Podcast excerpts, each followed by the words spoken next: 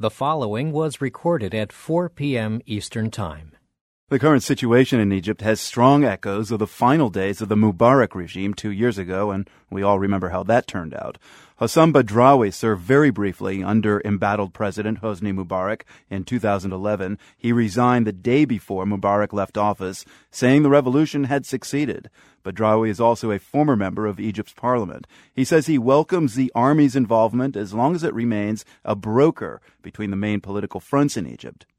Democracy is not only via election, but the respect of the rule of law and the basic element of uh, separation of power, uh, which was not respected throughout the year uh, from the elected government. Uh, as a matter of fact, what has happened is alienation uh, of the judicial system, threatening uh, of uh, uh, for people with expressing their opinion, and at the same time nothing in the reform of the economic situation, which is very bad in Egypt now. And so the people who brought the president in power are the same people who are asking him to leave. In most democracies, though, uh, the, the, opposition typically waits for the government to uh, r- run its course and then they elect somebody else. Why not do that? The simple reason is that the president has uh, collected all powers with him. He is the legislator, he is the executive, and uh, he is the one who produced a law to protect himself from being questioned or audited. So the government and the president are in front of a massive, unheard of, unprecedented number of people saying that they are not happy and they are angry and they want them to leave.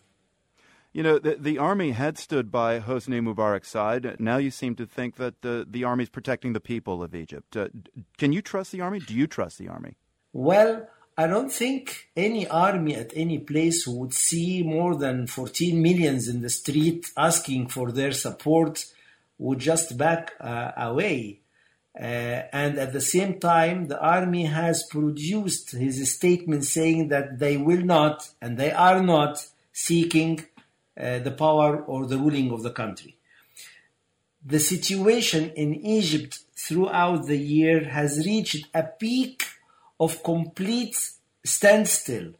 The economy is in, in the worst situation, and at the same time, people are suffering from lack of uh, energy and gas and food.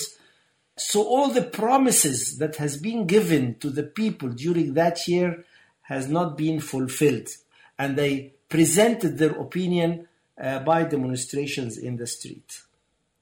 Now, when you uh, resigned, uh, that was the day before Hosni Mubarak left office in 2011, and this, these heady days of the Arab Spring. Uh, you said the revolution succeeded. Uh, are you prepared to reassess that now? Do you think the revolution did succeed, as you said two years ago?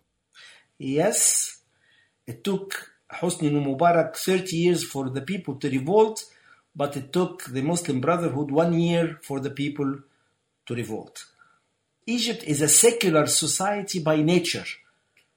And um, there is no way to engulf the country in an extremist religious state. Hossam Badrawi, a former member of the upper chamber in Egypt's parliament and briefly part of Hosni Mubarak's government, speaking with us from Cairo. Thanks so much for joining us. Thank you very much.